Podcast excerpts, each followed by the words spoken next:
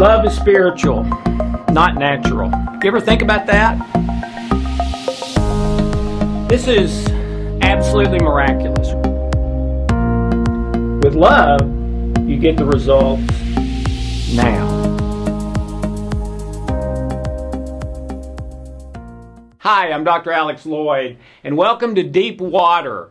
Uh, in Deep Water, we're, we're, we're discussing controversial issues, social issues, painful issues, issues that, that make us feel stuck in our life, issues that we anguish over to try to make the right decision, or maybe the anguish is that I know what the right decision is, but I can't seem to make it. Um, it, it it's deep water. It, it's, it's challenging. It's hard sometimes. So, in those times, what do we do? How do we decide? How are you going to live your life in the deep water parts of your life? And today, we're talking about Black Lives Matter. Um, you ever, I would be shocked if anyone who ever sees this doesn't immediately know what I'm talking about when I say those three words, because it's been so huge in the media, especially in the United States, but really all over the world too. So um, we're going to talk about this today, and, and I have one request. I bet you've heard a, a hundred different opinions about Black Lives Matter. I bet you haven't heard this one. So if you'll hang with me to the end, uh, I think I'm going to talk about a general solution that um, maybe you haven't heard before, and I would ask you to consider. All right? Uh, I'm going to have a special guest today. I don't typically do this, but uh, I felt I really felt compelled uh, to do that this week. Uh, it's uh, one of my one of the best friends I've ever had in my life. I've known him for 40 years. Uh, we were on an athletic team together in college and have stayed in touch and stayed uh, good friends ever since. And um, I believe he is somewhat of an expert on this subject. Uh, his name is Jimmy Hampton. Uh, Jimmy, come on, come on out. Good to see you, brother. Good to see you, brother. Thank you so much for being here. Thank you. All right, have a seat. All right. Right. Um, as we go through this, and this this is going to be a little bit longer segment because we want to cover um, everything we can think of that's relevant to this from several different angles, and maybe give you uh, a different a different way of thinking about it, and maybe a different solution or action step that maybe you haven't heard.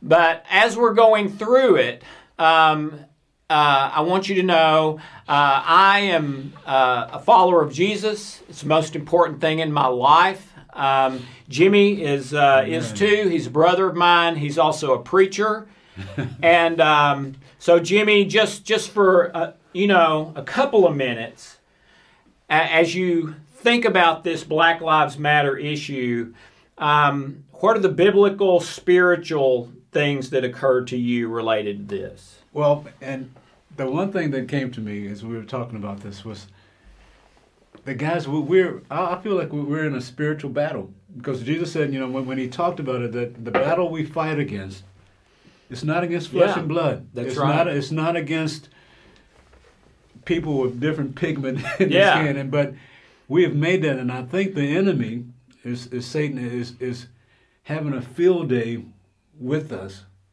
uh, mocking us because when, when he can get us fighting, looking at stuff, at people's color of their skin, then he can rule our hearts. And what it will do, this anger and bitterness will cause our hearts to be hard towards Jesus, and we will miss his power and his work in our lives when our hearts become hard and we don't understand because we have missed the spiritual implications of what Christ is doing in our lives. And the reason I'm saying that, I just preached about this this past week where the in Mark's gospel where he was talking about the, the disciples when he fed the 5,000, Yeah.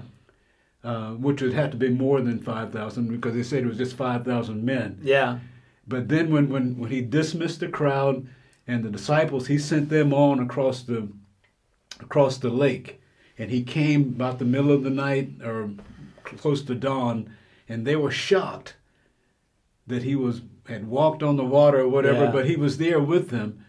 But the one thing that's been stood out in my heart here in the last week was that he said in, that their hearts were hardened because they hadn't understood That's right. about the loaves and the fish. Wow. They hadn't understood it. And I think, guys, we hadn't understood what Christ has been doing in our nation, the way that He's blessed our nation and has made our hearts hard, that we haven't recognized His goodness Yeah. and His glory and His power. And we have allowed color, allowed the, allowed the enemy to dest- to try to, he hadn't destroyed us yet, but to try to destroy our nation Yeah. based upon people's color of their skin. So Yeah. it's a spiritual. We haven't seen the spiritual implications of what's going on in our lives. Yeah, you know, you know, sometimes critics of um, of the con. I'm not talking about the official organization, but the, the concept of Black Lives Matter. Some of the critics um, say, "Well, there's slavery all through the Bible. I mean, slavery in the Old Testament, slavery, you know, and and Jesus even said, you know." Uh, be a good slave, basically. You know, obey your master, whatever. And but but I think you've got to look at things in context. And and I think the reason Je- Jesus was saying that to the slave was for the slave's benefit. Right. I mean, you're already in this situation. You can't get out of it. Excuse me. Excuse me. Um, and, and, and exactly what you're saying. Don't let your heart get taken away because you're a slave and your master's mean to you or nice to you or whatever it is.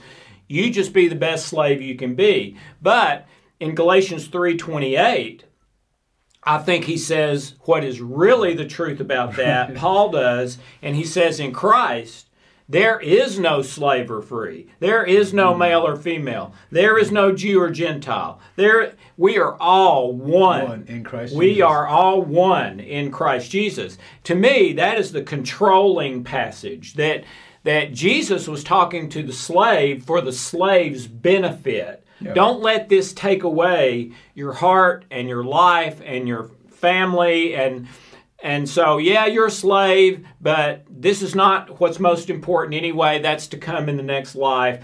Just be the best slave you can be and be loving and if you get set free, great. But but Paul's passage is really controlling and, and I'm I'm told that Paul is the only writer in all of Scripture who says he was entrusted with the whole gospel, the entire gospel. No one else says that.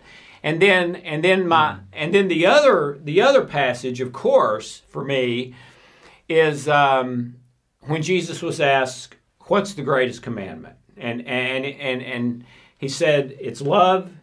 And if you do that, you've done it all. Uh, everyone watching this, if you're if you've grown up in church or a believer, you know you've heard of that thing called the golden rule: treat others the way you would have them treat Right. you.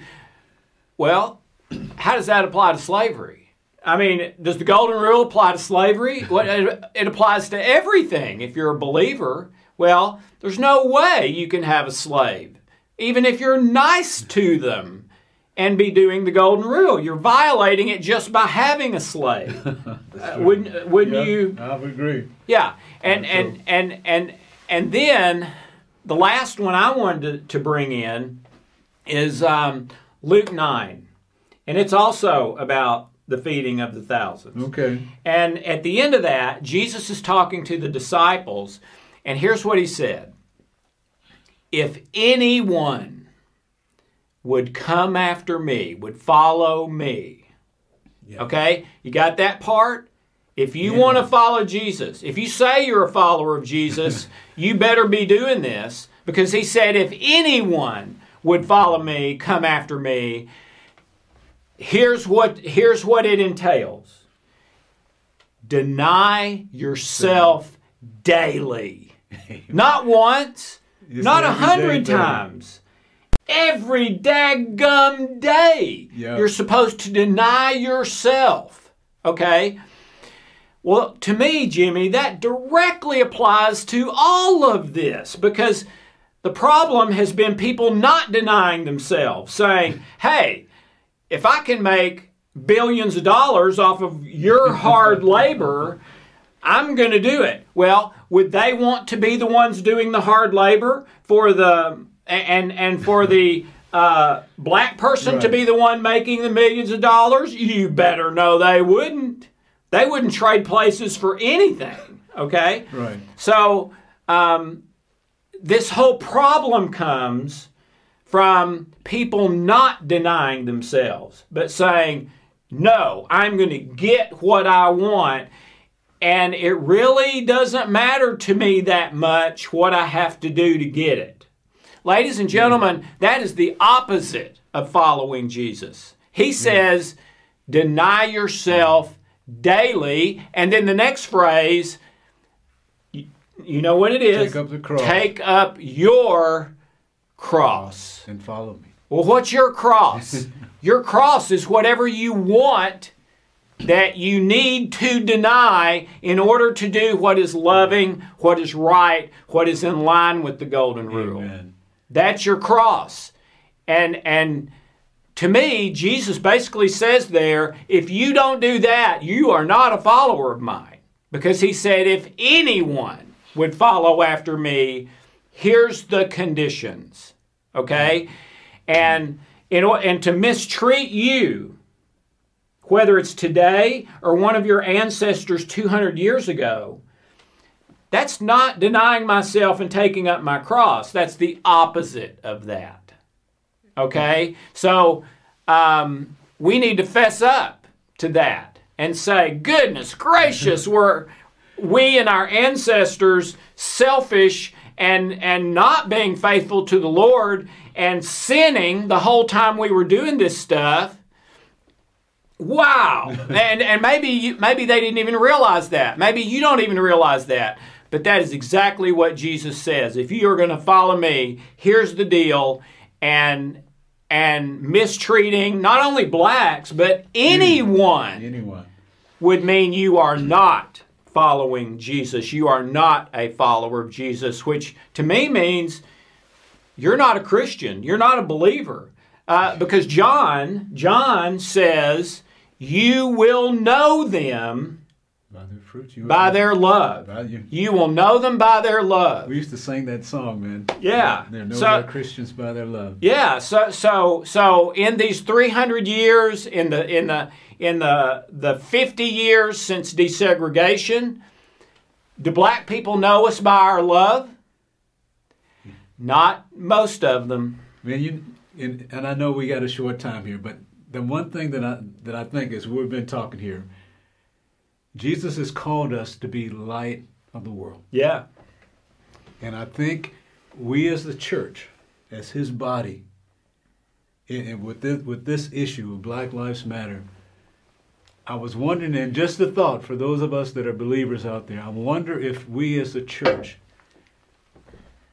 if, if we would take this to heart, because if, if the if the if we're the light of the world and and the community, our society, our nation is looking at us, what do they see in us as the yeah. body of Christ? Yeah. And I think we as a church may have missed this part. Yeah. I agree. I, I think we have we we have missed this. We've been so segregated, but I think if we as a church would come out as as a body of, of believers. Now, I'm not talking about the, the Black Lives Matter, but you know, as far as all lives matter, and take down this wall of racism and prejudice and hatred. Because if you think about it, if we're called to be the light of the world as, as a church, what had we done as a church? Um, the, yeah. I guess Martin Luther King said the most segregated hour is Sunday mornings. right? Yeah, yeah, yeah. When we all when we're we said we're we're one and we're all family, but I can't worship with you because you're white. But yeah. you guys go over there, and I think we've we've as the church is given the wrong message. If so, if, if we want America to change, it's got to start with us. Yeah. As the as Christ has called us to be the light of the world, not the government, but for His body, for us as believers to come and to love people for for who they are The first thing he said, you got to love God with all your heart, and soul, and strength Right. and mind, and then you you love your neighbor, you love one another as you love yourself. I mean, Yeah. if, if we can do that, then we, we can make start making a change. If we Yeah. be what Jesus wants us to be. And you know, and you know what what that brings to mind to me from a psychological perspective uh, is is okay if the pro if maybe possibly I'm suggesting the main problem has been that we've been looking for a solution that's not painful, even though uh, we and our ancestors inflicted immeasurable pain over 300 years then can the church take the lead and say, we're going to do the painful solution that really communicates how much we love and care about you? We've been looking for I think I think churches have been looking for a solution that's not too painful as well. So, can the churches take the lead and say, "All right, we're we're we're going to try something we've never done before. We're going to do a plan, a solution that is extremely painful for us to do, but that we think best communicates that we're sorry and that we love you and how much worth you have to us and to embrace and be one and um, I, I never really thought of that until you said that right now about the churches. Um, why, why couldn't the churches take the lead in that and may- say, we don't care what the government does, government may, may never do anything. We're going to do the painful thing, we're going to take the first step. Well, I think you know, the, the you know that's what Jesus didn't call the government to be the light of the world. He called That's us, right. right? That's right. That's right. And if, if there's some injustice Yeah. In there, than, then we for whatever whatever that painful solution would be. and and, and, and and even if even if I'm not the one that committed the injustice, I mean that's that's the parable where two guys are going down the road and and there's somebody in the ditch who's hurt and hungry. You know, it's the Good Samaritan. Right. One guy goes right by, doesn't you know, ba- ba- basically goes to the other side of the road and does this. Right. The other guy gets down in the ditch, helps him, feeds him, says anything else he needs, I'm going to pay take it. for. But that guy didn't cause him to be in the ditch. No. That wasn't his fault. But he still did the painful thing to help. And that's that's what Jesus did. That's he came right. and did the painful thing to help us. He went through Oh, the most painful thing. to, to help Yeah. us and for us to be that light. I, I think we can. I, I don't. You know, I know there are some churches now that are making inroads. I mean, Yeah. like the little church that right, I'm at. right, right. I'm the, the second man of color. Yeah. there. I'm one of the few men of color. So I'm there. They're preaching. So they're they're stepping out and going, hey, man, in, in, in my hometown, in Yeah. my small little hometown, here I am. And Yeah. I, I think that there's other ministers there in, in my hometown that are black ministers that are part of a. Um, the, ma- the majority of the congregations are white, which is I'm going in my hometown. That is that is just really cool. So I know there are churches that are you know trying to make some inroad. and I know there are other churches, um, but I, I think the healing's got to start. If, if we're called to be His light, yeah, then I think it's going to start because Jesus is the only one that's able to be able to heal that and, and change yeah, change our hearts. When we're able to see Him moving, and our hearts are not hard. When our hearts are, when we see His power moving in people's lives, what it will do, it will soften our hearts to be able to Yeah. to be able to do what you said, to be able to love, yeah. to be able to. Uh, And um, ladies and gentlemen, I've been I've been in deep, deep prayer and meditation and research for about a month, knowing that this day was coming. Uh, to really try to make sure whatever I have to say is helpful, not harmful, and um, I, I pray to God that that is the case. Um, so let's start here. Right. Um, you you you you you hear those three words: Yeah. Black Lives Matter. I hear that. What does it. What does it mean to you? You know, I, I'm from what they have, they have said, and I guess a lot of this started because of the incidents with with the police. Right. And what I'm taking for it that you know is finally brought to head that you know the lives for black men, black women, uh, just black Americans that you know our lives do matter. I mean, Yeah. it, it is important that we have value. We have um, what is it? That that we bring value to our nation. That we we mean something to our to our nation, and for people to be vocal about that. Um, I, I'm just thankful that it's finally come not come to a head. That that we can have a discussion like this to Right. be able to talk about um, what it's like to be black in America. Yeah. I mean, so Yeah. um, Let- how let-. Let, let me ask you a couple questions if I can. Uh, and by the way, um, Jimmy was a major athletic star in high school, running back, right? In Kentucky, Yeah, correct? Kentucky, Yeah. yeah. So this guy's been a stud in his life. now, he, he- you have to know this. He is way older than me. That is true. way, way older than me. So, but but Fair anyway, enough. okay, okay. Uh, I'm just kidding. That's an old joke between us. Um, but let me ask you a couple of uh, serious questions. Growing up to present, have you been discriminated against personally because of the color of your skin? Um, simple answer, yeah. Um, it's you know, growing up, you know, it was I mean, the little small town that I grew up in, it was. And I, I've been thinking about this too, man. I, I grew up in, in a little small town in Kentucky, um, and like you said, I'm, I'm a lot lot older than you. So, so I re, so I remember as as a kid, um, and, and this really is going to date me. I remember as a young kid that me and my dad went to a restaurant, which we didn't do a whole lot. But I do remember. How old would about how old would you have been then? you know, maybe six or seven. I Six or seven? I mean, Okay, I was go a young ahead. Kid, um, and I, my dad and I, we had to go to the back of the restaurant. Uh, and how did how did that feel? Um, at the time, Yeah. I, I, I thought it was just the normal way we did it. Uh, yeah, I mean, okay. I, I just okay. didn't know. But that was kind of how I kind of grew up. I mean, the things that now that I look back, I'm going, wow, man, it shouldn't have been that way. But it was just, that's the just the way that it was back then. Yeah. I mean, when I was a kid. And, you know, that same feeling as, a- as a black man, and, you know, is something that has, way I was raised, it was just, that's just the way it is. This is just the way that black people live. This is what we have to do. And that mentality just kind of went along with me uh, as I grew, um, just kind of accepting it. How do you think it felt to your dad? Um, like I said, it was it was just a normal thing. It was just probably that's that's the way it is. We Yeah. didn't we didn't know any difference that it had to that it should have been different.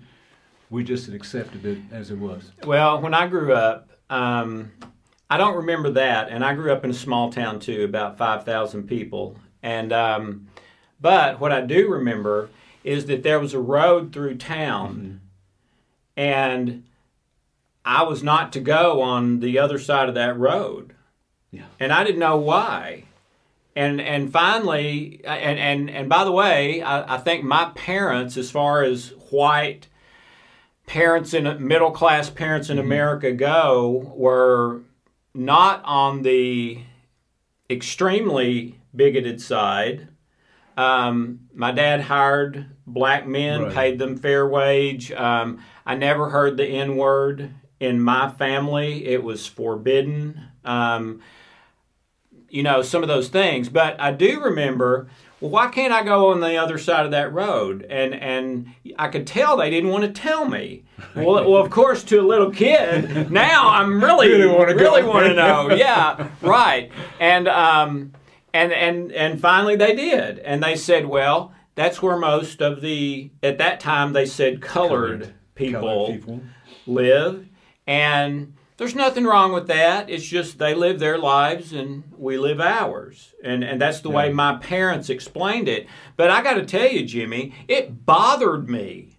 Well as soon as i heard that from my parents and i think they tried to say it in as nice a way as they could it it hurt me it bothered me okay and i'll never forget one night when i was a little kid still in footy pajamas okay um, there, i loved um, I loved pockets for whatever reason. Still do, okay, obviously. Um, but my mom had sewed a whole bunch of pockets all over my footy pajamas because I love pockets, all right? And one night, I don't know how it happened, but during the middle of the night, I got up and and went out of the house and wandered into the colored section of town. Okay? And I remember my parents were just so panicked. But um, anyway, I went, at, I went up to a door and knocked, and, you know, I wasn't afraid.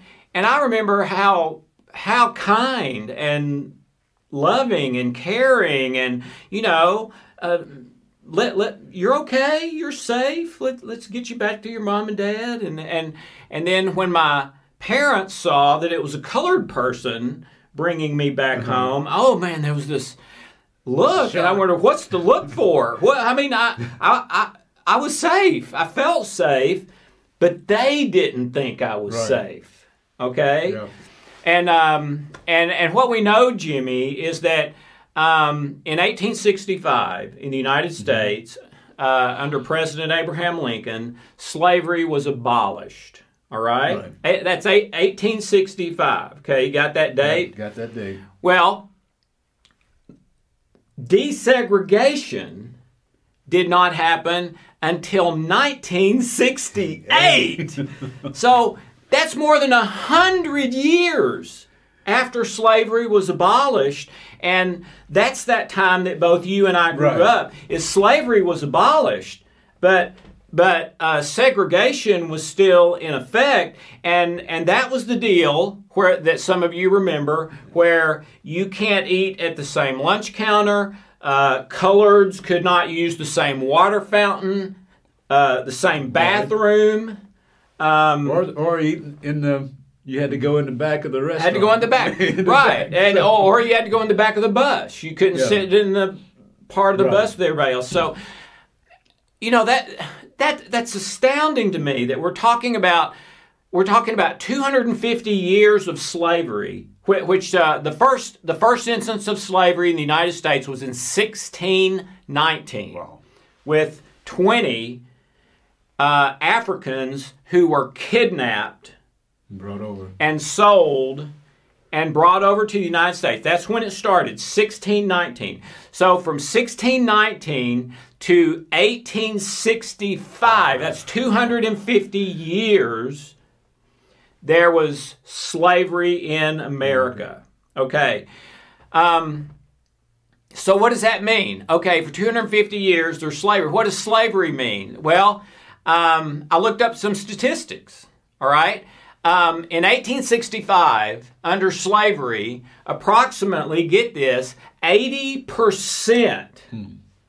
of all exports sold by the United States America for the gross domestic product mm-hmm. earnings of the United States, 80% of those were produced by slaves.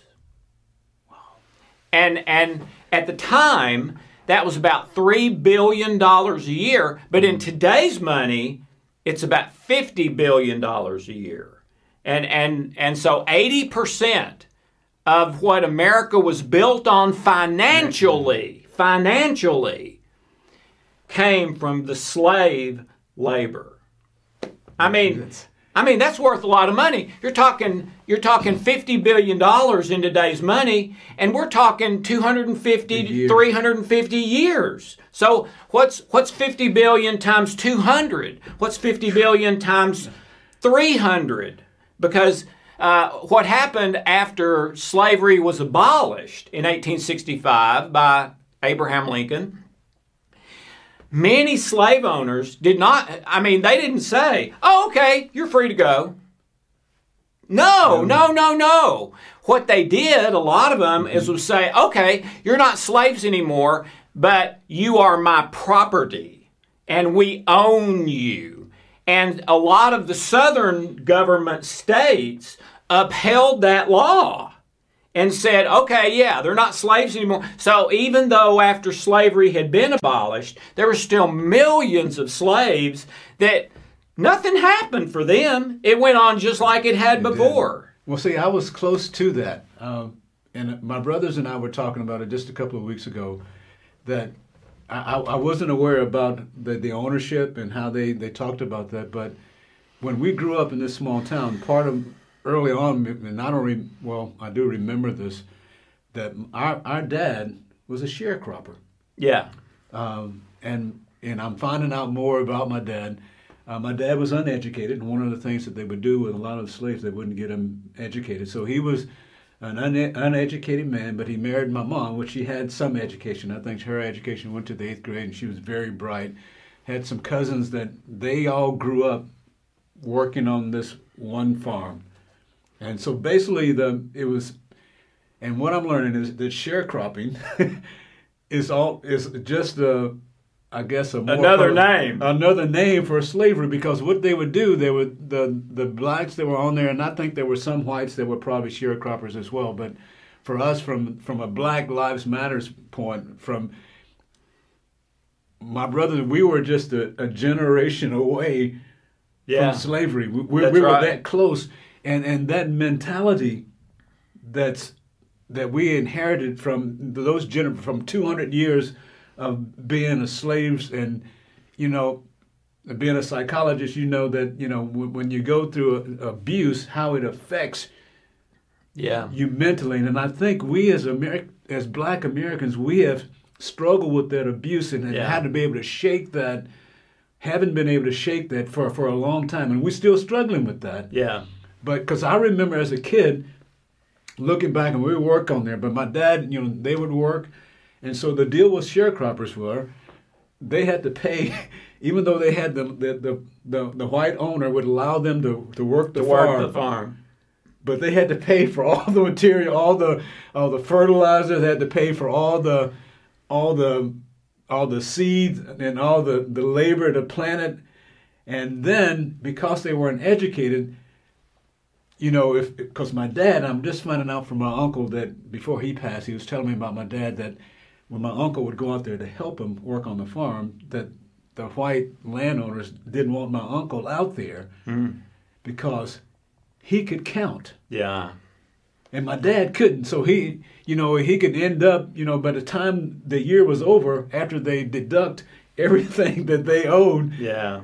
they owed the landowner Yeah. more so it, it was a Yeah, vicious yeah. cycle Yeah. It, it was Um, it, it was a setup. yeah it was a setup. a setup they couldn't win and so we, we bring that that mentality to, to us you know growing up when i did and you know well it's okay this is the way it's supposed to be this is the way that it's supposed to be and i didn't know um, And, and and you know what we would call that in psychology? We would we would call that um, uh, mind control. We would call that like uh, cult programming.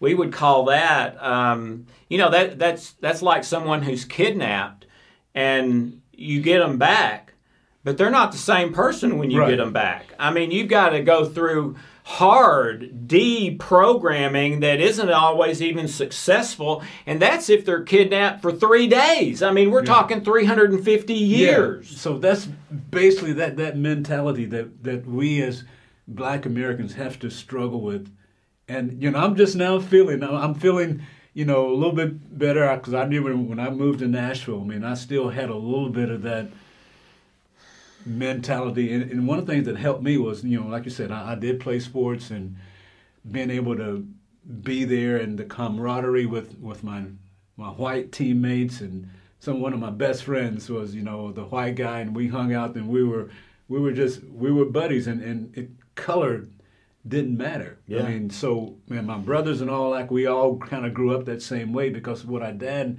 and our mom taught us um, you know to, to respect everyone Yeah. to, to love you know no matter what their color is Yeah. and, and we we learned how to i guess learn how to live the life and play the game i guess whatever and Yeah. um, not play the game but i guess just live the life and as we grew up but now that we've gotten older to know um, man it, sh- it, sh- it should have been different It should. Yeah. um, and I remember as a kid um, that I was actually, I guess, a part of the brainwashing that I was angry at Dr. Martin Luther King when he started, because I thought he was the enemy.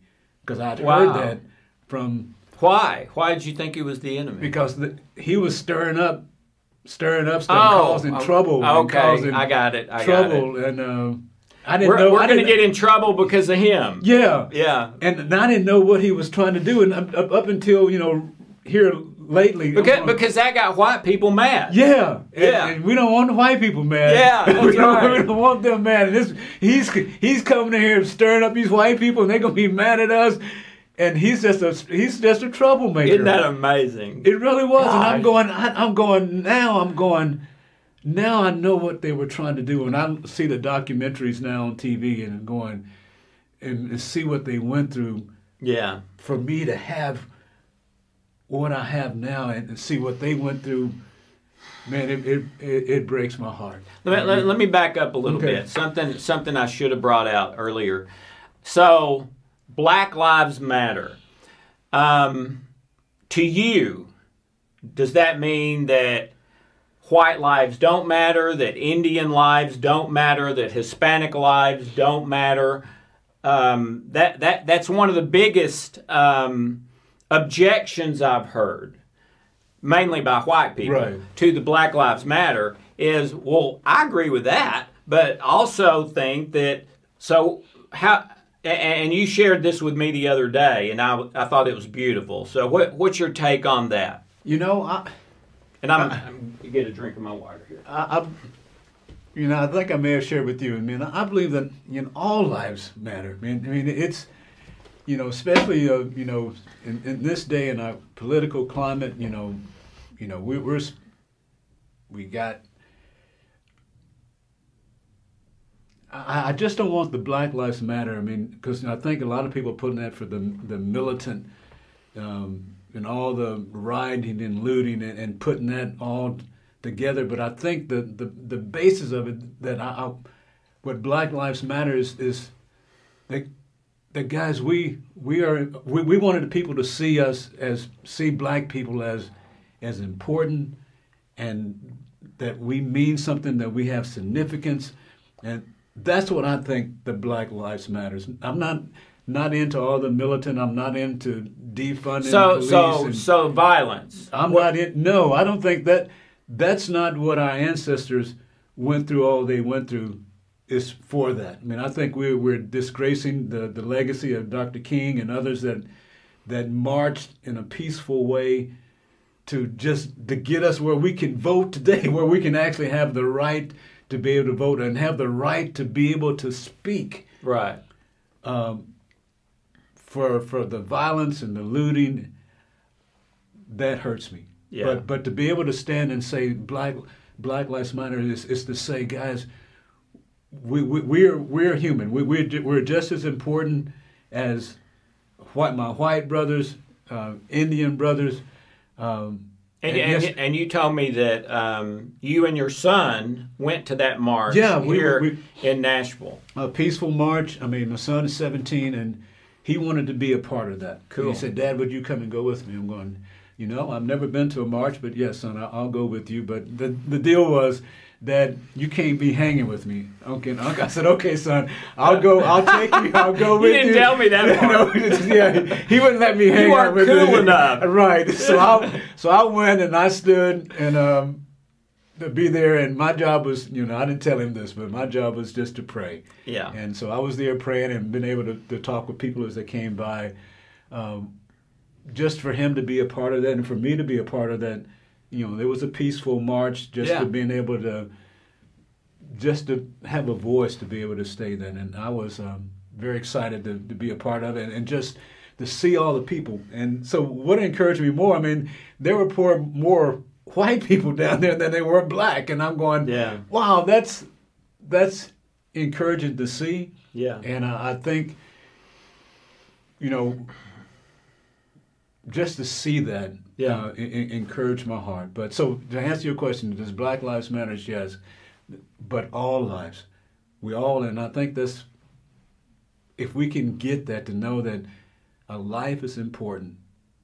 Um, and I thought about Yeah. one of can, well, can I, can I- well, well. Uh, in, in a few minutes, I'm I'm going to bring in a family analogy. Okay. And, and I'll bring in a little piece of it right now, and that is, you know, if you've got uh, six, eight people in a family, and one family member is struggling or having mm-hmm. a, a, problem with something, or pain, or illness, or trouble at school, or whatever it is, um, you go help that one, right? Right, and and you don't say, well, wait a minute, this isn't fair to help just him because there's five other members of the family. No, you don't do that. You go help the one that right. needs it, and then after that, if another one needs it, you help them, and if another one needs it, you help them. So the way I see it is um, Black Lives Matter minus the violence. Right.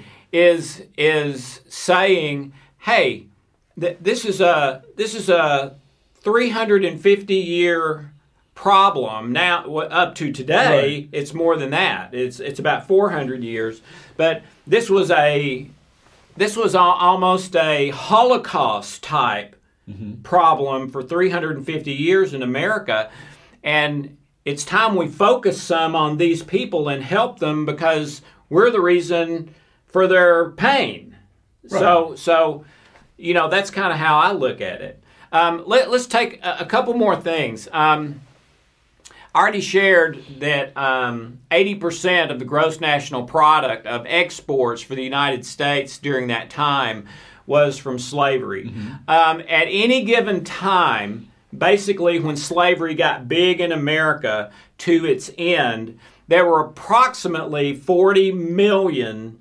slaves. At any, you know, this year, 10 years from mm-hmm. now, 100 years from now, all the time, there are approximately 40 million slaves. Um, but here's the here's the one that I just can't get over, Jimmy. It's estimated that up to 60 million mm. black African American men, women, children were killed or murdered during those 300 years. 60 million. And you know, we talk about the Holocaust, which is what, six? Right. Six. And, and that's like the greatest atrocity there's ever been. This is 60 million. And, and that's not even, to, and, and the research I did is that rape was just an everyday deal. I mean, that was nothing. Rape was w- way more than 60 million.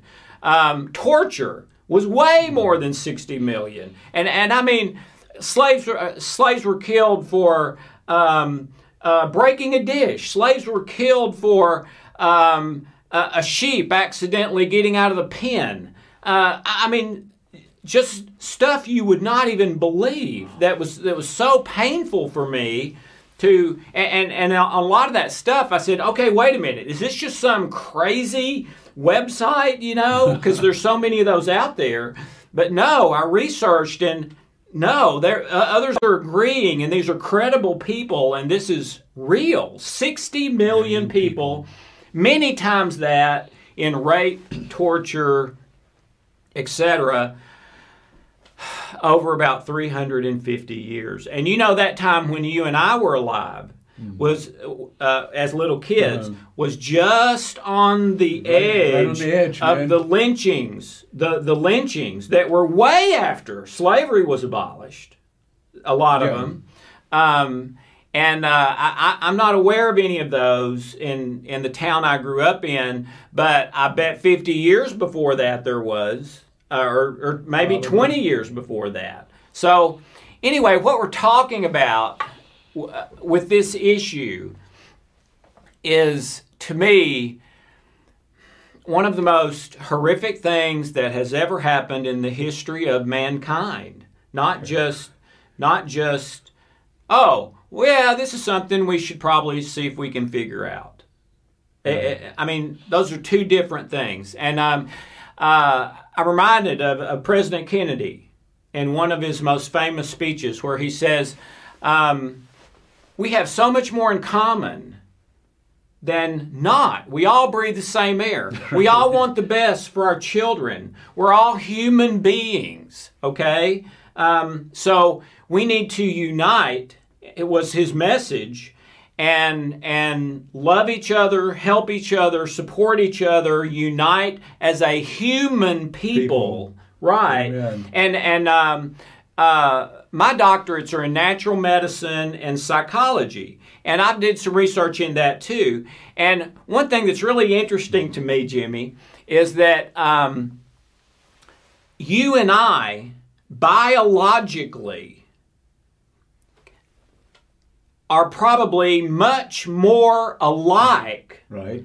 than you and some other black men as far as biologics. Right. Uh, you and me are more alike than you and a black woman. Right. Um, I am more like you biologically than a lot of white men we could find.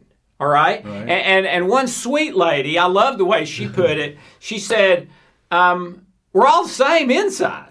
we all. I- I mean- I we all have the same parts. I mean, do you have a do you have a liver? yeah, Um, got that. Got all that. you got a brain and, and a gallbladder and uh, I mean I mean inside We're all the same. we're the same and, and and even biologically with the pigmentation difference I am you and I are more alike than I would be if you compared my biologics to a lot of white men and the same would be true with you Right. comparing your biologics to a lot of black men and and yet we're supposed to be these horrible enemies that are terrified of each other and want to kill each other and you know all this stuff because there's different pigmentation to our skin. I mean, it when, when you really think about it, it, it's it's kind of absurd.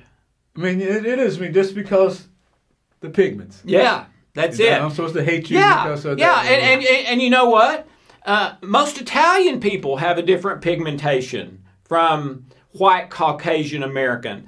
Uh, a lot of Europeans have a different pigmentation. Uh, all Asians have a different pigmentation, but that, that may be another discrimination area too. But among people who there is no discrimination, there's a pigmentation difference. So then you're saying, okay, this much pigmentation cha- difference is okay, but this much pigmentation difference isn't. Oh my goodness! How ridiculous could it could you ever try to be? Okay, um, okay, and, and and I really do. I want to bring in a family analogy of this because it's the best one I've been able to think about, uh, and, and that's what President Kennedy said. Basically, is that we are all the human family. Okay, uh, Martin Luther King, of course. Um, we, we, we're all one. We're all more alike than we're different. Um, uh, we should be about love and joy and peace and supporting each other. Gandhi, Gandhi, Yeah. who's one of my favorites, said, um, "You know what? In the end, truth and love always wins." It's one of the most famous quotes in history. He said, "He said for a time." it may appear that a dictator or tyrant is winning. But in the entire history of mankind, it's not true. It's never happened one time. The way of truth and love, in the end, has always won. And then Jesus, my favorite, Amen. um, uh, they ask him, Hey, what's the most important thing in life? Sometimes he didn't answer them. Or, or sometimes he was so smart and clever, he would answer something that, you know, like, okay, let him who's without sin cast the first Right. stone. They weren't ready for that one. Uh, That's not, you know. So he did that sometimes too. But but on this one thing, hey, is there something that's most important? The the the greatest commandment, whatever. And he said, "Yes. It is love, and if you have done that, you have done everything. You have kept the whole law. If you do that and and and the and what has happened with blacks, African Americans in America, to me, Jimmy, it, it's so simple. It's the opposite of love. Well, It's you- selfish. It's self selfishness of the worst kind that I'm going to get what I want to the degree that I will kill, torture, hmm. or rape you to do it. Well, it goes back to what you brought up the family analogy. Yeah. And if I could deal with that, you know, Yeah. if we are a family, then as as Americans, and I guess you know, just thinking about that family analogy and Black Lives Matter, if if if if the majority considers me an American, Yeah. then we're family. Yeah. Yeah. And That's so I so I guess what we're trying to do is say, you know, at Black Lives Matter, if if if I am part of your family, then treat me like family. That's right. So and, and you know something to me that proves that? Let, let's say, let's say um, um, that I'm a bigot and I think you're lower than me and all that sort of stuff. But we happen to be in the same place at the same time. Uh, we're in an elevator and there's an earthquake. Or we're somewhere and all of a sudden here's aliens. I mean, I'm being kind of crazy, but but but something really bad happens where both of our lives are in immediate danger. oh, like So- the so- foxhole. Yeah, yeah. So the- so what do we do? Do I say do I say Oh gosh, this is going to kill me if I don't do. Do I say, "Oh, but you can't help me. I'm not going to work with you because you're black." No. There's no way anyone would do that. They would say, "Okay, let's work together on this so we can get out alive." Amen. Uh, We're, we're here. I mean, just like the foxhole. I mean, when you're in Yeah. the, I've heard because my brothers are in the military, but when you're in the foxhole, pigmentation Yeah. is not going to matter. That's when, right. When bullets are flying over, That's and, right. and we're in this battle. I mean, uh, to to be Americans, and you know, if we're going to, you know, it's hard for an enemy to come out and destroy us, destroy us from the outside. If, if we're going to destroy ourselves from the inside, if Right. we can never learn to to love each other, to be together. And so I'm I'm I'm thinking to go back to this whole first question, Black Lives Matter. yeah. If we are a family, if we are all Americans, then we need to treat each other. It shouldn't. It, we Yeah. got to get to the point where it's no longer them and Yeah. and us. It's That's right. It's, it's got to be we. That's we, right. We we Americans, and we're going to stand together and and and being able to love. And yes, Black lives matter. Asian lives matter. Even the un even the babies, these unborns, these every every life matters because we are Americans and we're gonna we're gonna do this. We're gonna be the, the kind of light that God has blessed this nation. And that and And that's, that's- and that's what the founding fathers did. I mean, I mean, all men are created Right. equal, and all men have the right, and women, children, to life, liberty, and the pursuit of happiness. I mean, it's right there in in that document when America was founded. And and that and that and when what those men said is this is what America is going to be about and and we're still hundreds of years from that not struggling because we don't want to live that I, I, I want it for me but not for you Right, because if, if we're not considering me as human, so it goes back to so every human has the we, the pursuit of hap- happiness and all of that. But you know, it's just for for me because I'm the majority. yeah Um, but you you minorities, y'all get to tag along and have some of the crumbs. I mean, Yeah. So Okay, let me let me Okay. let me do a little more on the family analogy. Okay. When um when my wife Hope and I uh, we have two children, had a lot of trouble having children. Hope had uh, several miscarriages. Didn't think we were ever going to be able to have kids. We had Harry, and then when we had Harry, we thought we were done because that seven years go by and nothing, and took us forever to have Harry. So and, and that was fine. We were happy with Harry, but then Hope gets pregnant and with George. And um, the doctor says, co- doctor comes in and he says, "Okay, I've got some news. It looks like George is going to be a Downs baby, Down syndrome. Okay, and um, and you know it's a little bit of shock at first, but then we were after some prayer, we were really fine with it. I mean, some of the most loving Right. kids we'd ever seen were Downs children. So we were really fine with it. But but let's say that George was born and he was perfectly Mm-hmm. healthy. Let's say that didn't happen. Let's say he was Downs. Okay. Mm-hmm.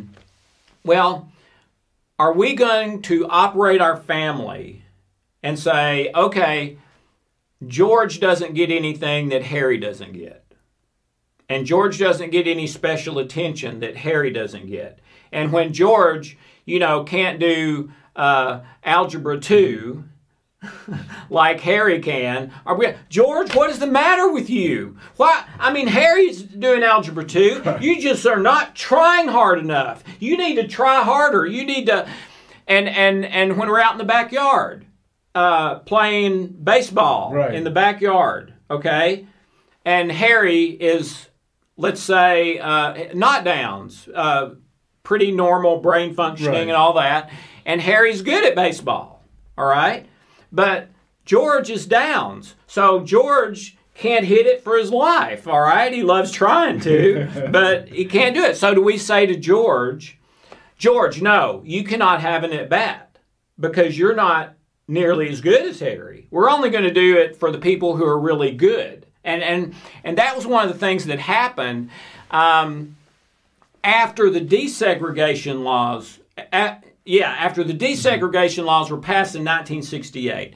That's one of the things that happened is that um, so black people start applying for jobs and they start trying to go to college and they start Right. trying to do all this stuff that maybe most of them uh, throughout their whole family no one had ever done that but they try to get in college but they don't make as good on the test scores as the white people all right? So so what do we say? Okay you can't go to college because we're not going to give you a white person's place Right. because they scored better on the test scores than you. Well to me that's not a fair comparison because you're talking about 350 years of slavery murder rape oppression no education. Right. and you're saying you should be able to do accounting just as well as this white guy whose dad was an accountant, granddad was an accountant, great granddad was an accountant. Well, that's ridiculous. I mean, it's ridiculous. No, what you do is you say, George, go ahead, take a swing, and and and, and let's let's change it a little. Let's say George is not Downs; he's just not as good an athlete as Harry. All right. So what do we do there? Do we say, George, you don't get an at bat because Harry's better than you? No, no. You say, come on, let's give George a chance too, you- and, and let's and let's throw him a hundred balls instead of ten, and maybe he'll get better. Okay, and and you know what? George ends up being a better baseball player than Harry once it's all said and done. All right, but if you if you have this thing that says only the smartest, most qualified, best test scores, um, regardless of any other factor, Right. then it's like saying, to me anyway, it's like saying to the kid, no, you don't get to try because you're not as good, even though with a little coaching, they might become an even better accountant than that white accountant. And I got a perfect analogy, not analogy, but something that would go along that. I think Yeah. For speaking of that, for opportunities out there, and I think for, for most Black Americans that, that want want to succeed, a lot of it has to do with exposure, being exposed to you know you know the, the learning of being exposed to things. And, and I'm thinking for, for me selfishly, when I when I came to school, I uh, had the degree in business management. I have a degree in business management, one of the classes that I that I took uh, was uh, finance, and we had to read the Wall Street Journal. We had to learn about stocks. Yeah. Brother, I, I was probably the only one in class that had never. I didn't. I, I knew nothing. Yeah. I mean, I had no exposure to that, and it was by the grace of God that I actually made it through that class. But all these other guys, you know, they're talking about stock investments and and you And know, you're like, it was because I, I, I, didn't know. yeah, yeah. But but now that I've been exposed to it, not that I'm a big time stock, but you know I know a little bit about the market and how to be able to do that.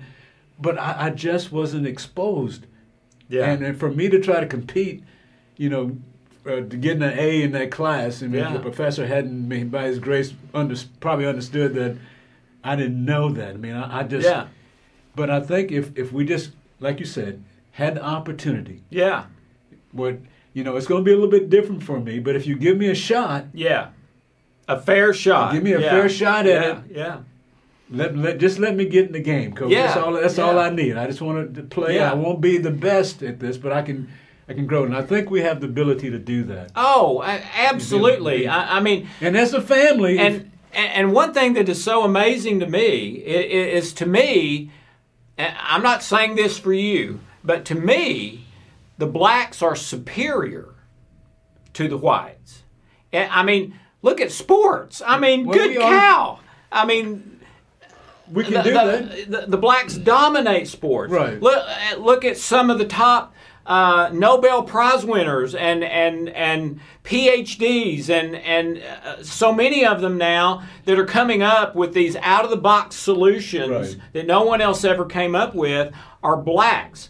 Um, oh, what is his name? I, I can't believe I forgot this. One of the premier medical doctors in the world. Uh, he ran for president last time with Trump. Oh, um, Um, and and he's dyslexic. I'm dyslexic, okay, and he's dyslexic, but he he may be the top medical genius in the world. He was the very first doctor ever to successfully separate Siamese, Siamese twins. Wow. And um, no one had ever done it before. One of them had always died. But because he's dyslexic, he sees in three dimensions in a way that other people don't. Okay, and so he's been he's been able to do a number of surgical procedures that no one else, black, white, yellow, green, blue, have ever been able to do. And um, and and and so he was going to do that with the Siamese twins, and they kept asking him, "Okay, are we ready to do it?" And and every time Jimmy, he would say, "No, I can't see it yet." And then finally, he got to a place over weeks and months of praying, meditating, and he said, I can see it. I know how to do it. And he went into that hospital room, he did the surgery, and for the first time in the history of the world, they both lived. And now that is the way you do it. And no one else could figure that out. So, one of the things that's ridiculous about all this to me is that uh, for for whatever reason, you guys seem to be better at everything than we are. I won't say everything, but you know, God, God is He has blessed us, you know, with the athletic ability. Yeah, yeah. we can we can do that. You can see that in, in the sports. If if there were no Black Americans, Yeah, we wouldn't have an NFL or an NBA. It, would- well, it, would It'd look a lot be, it, different. It'd be, it'd be different. we, would be bouncing the ball. we, we'd be still doing the, the five pass rule. Yeah. Everybody touch the ball before you shoot kind of thing. Yeah.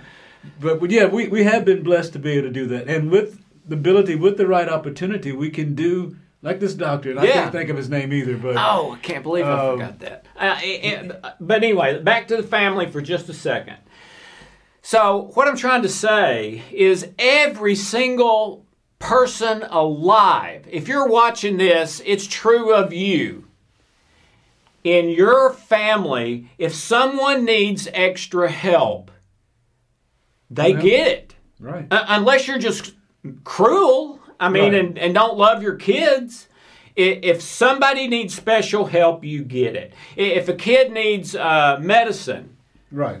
the family doesn't say, well, no, you're just going to have to die because that would take money away from the other kids. Right. No, you don't do that. You say, no, we are spending that money that we really don't have for the sake of this one person in the family, even if the rest of the family suffers some because Right. of it.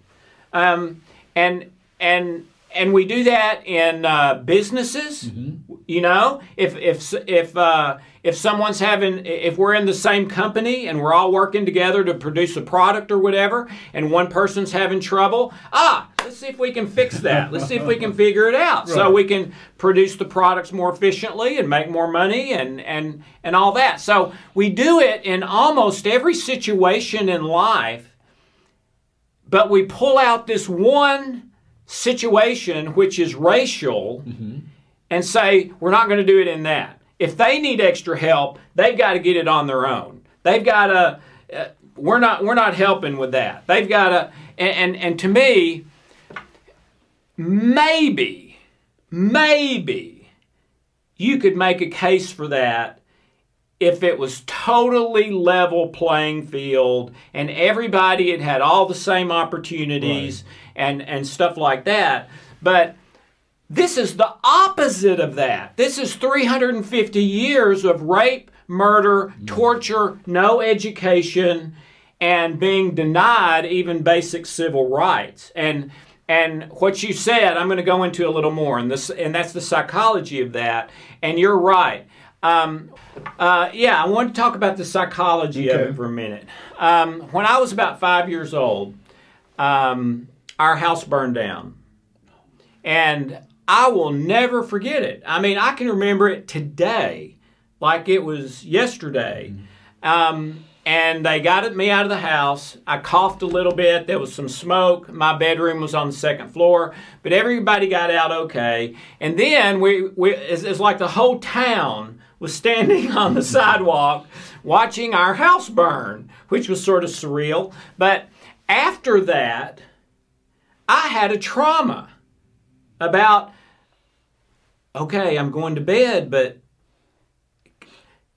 I can't sleep because I'm worried something's going to happen. I'm worried the fire's going to start. I'm worried I'm going to start inhaling smoke. And it took months, if not years, for me to get over that trauma. I remember when my grandfather died, and he died in a from a car accident, not a normal mm-hmm. death.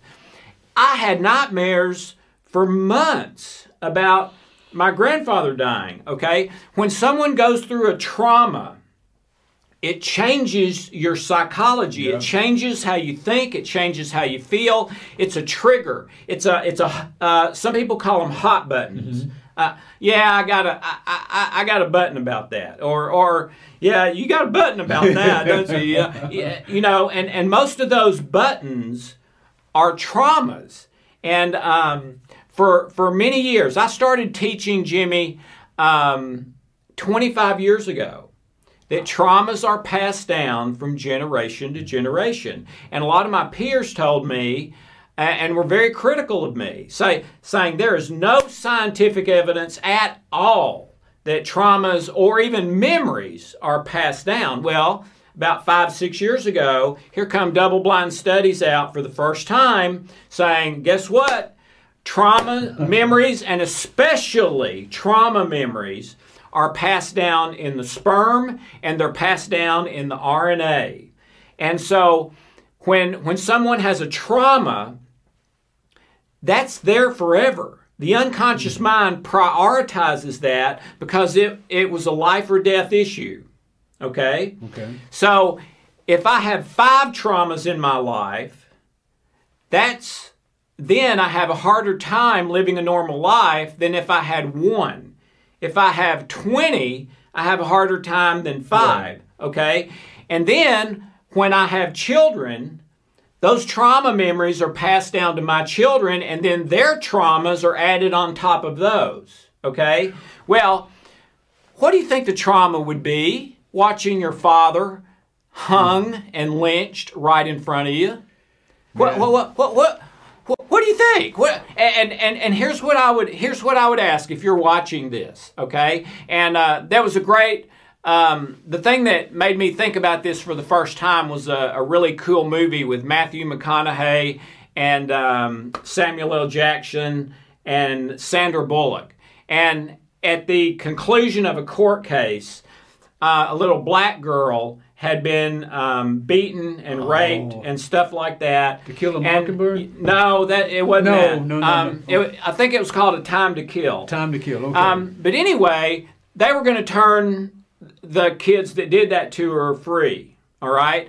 And Matthew McConaughey's the lawyer. And at the end of it, he described what had happened to the little girl. He said, I want you to imagine a body, um, you know, uh, that is soaked with their semen, their urine, Uh, they threw full beer cans at her head and body, and her bones are broken. She can never have children, things like that. And and you could see in the movie, you know, they were they were picturing. He told them to close their eyes and imagine it, and they were, but it didn't look like it was affecting them a lot. And then right at the end, he said, "Now." Imagine the little girl is white and she's your daughter. And you can just see all of the jurors were like, oh gosh. And they'd hmm. never thought of it that way.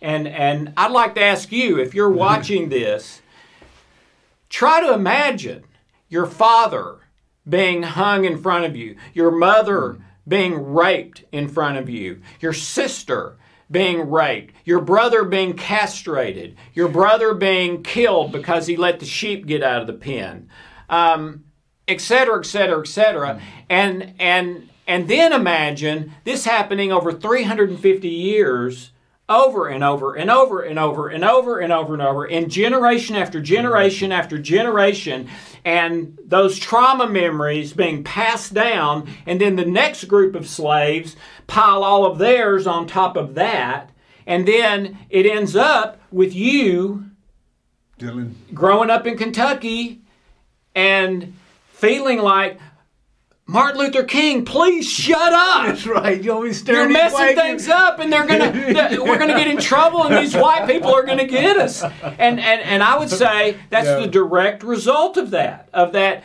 generations of trauma being passed down over and over and over and over. I, I never thought about it in that depth of uh, detail, but you know, I do feel that, as I said before, that it has something that's been passed down for us to be able to feel that way.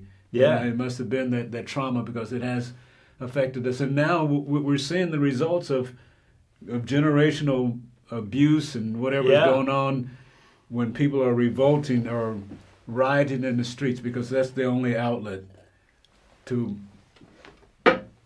No one's going to understand unless I'm. Yeah, and, let- and, and- and let me ask you a question, or maybe you should be asking me this question. But um,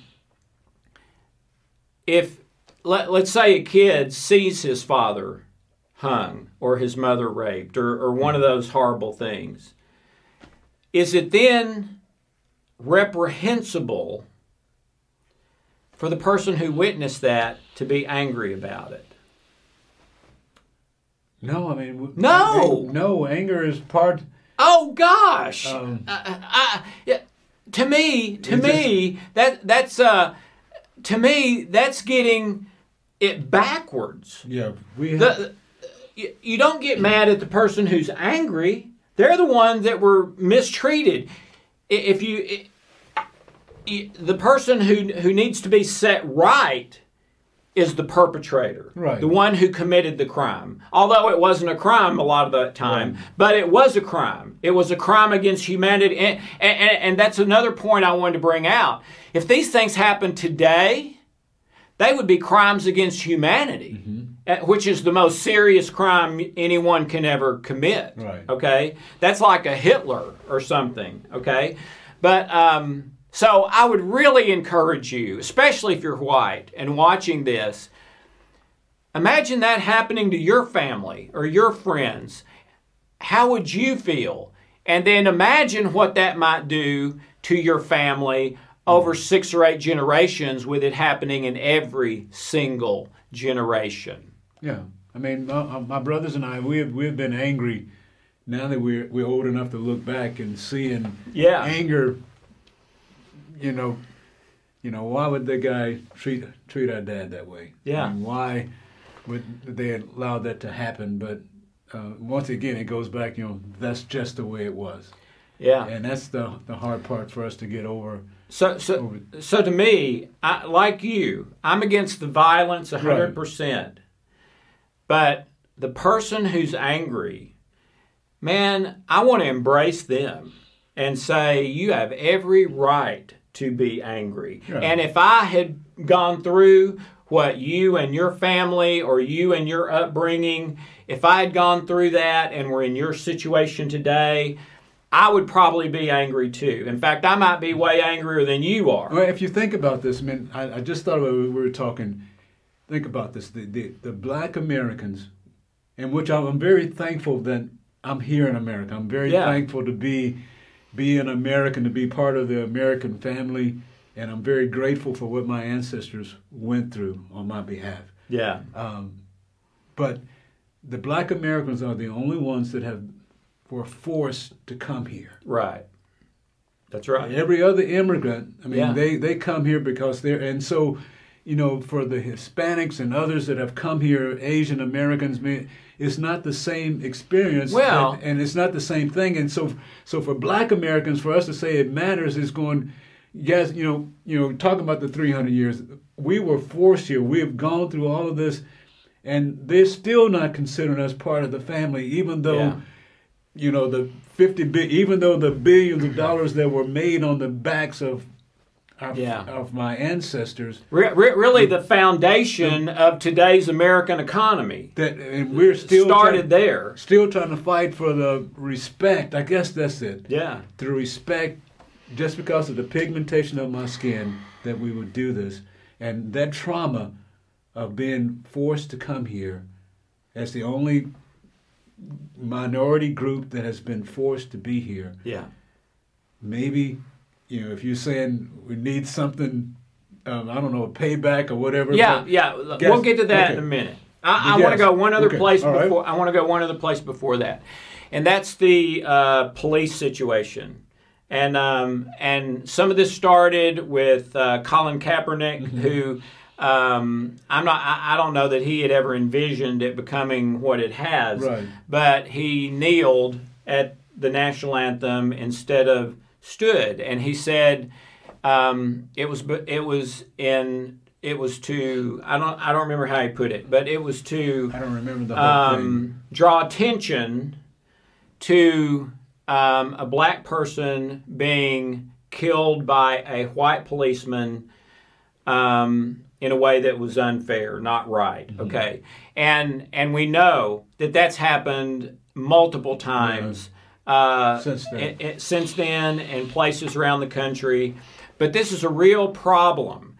Um, what, what's your what's your two cents on um, the police situation in regard to the Black Lives Movement and just black men and women and children and families and that that situation? one of the things i thought was really neat um, one of the white elders at a little church that i go to and he asked me um, jimmy have you talked with your son and i'm going well, yes sir i I have we, we talked and what he meant was have you had the talk Yeah, um, and he wasn't talking about the birds and the bees. the talk. the talk. And so I'm going, yes, sir, I have. And we, we've talked to our son about the whole idea of, you know, if you do get pulled over, you know, how to how to speak, how to be, Yeah, um, wow. how to how to address me. You you you said, you know, as far as holding your hands on the air. And, and you had to do that. I- I I, had I to mean, that. no, no, give me a second.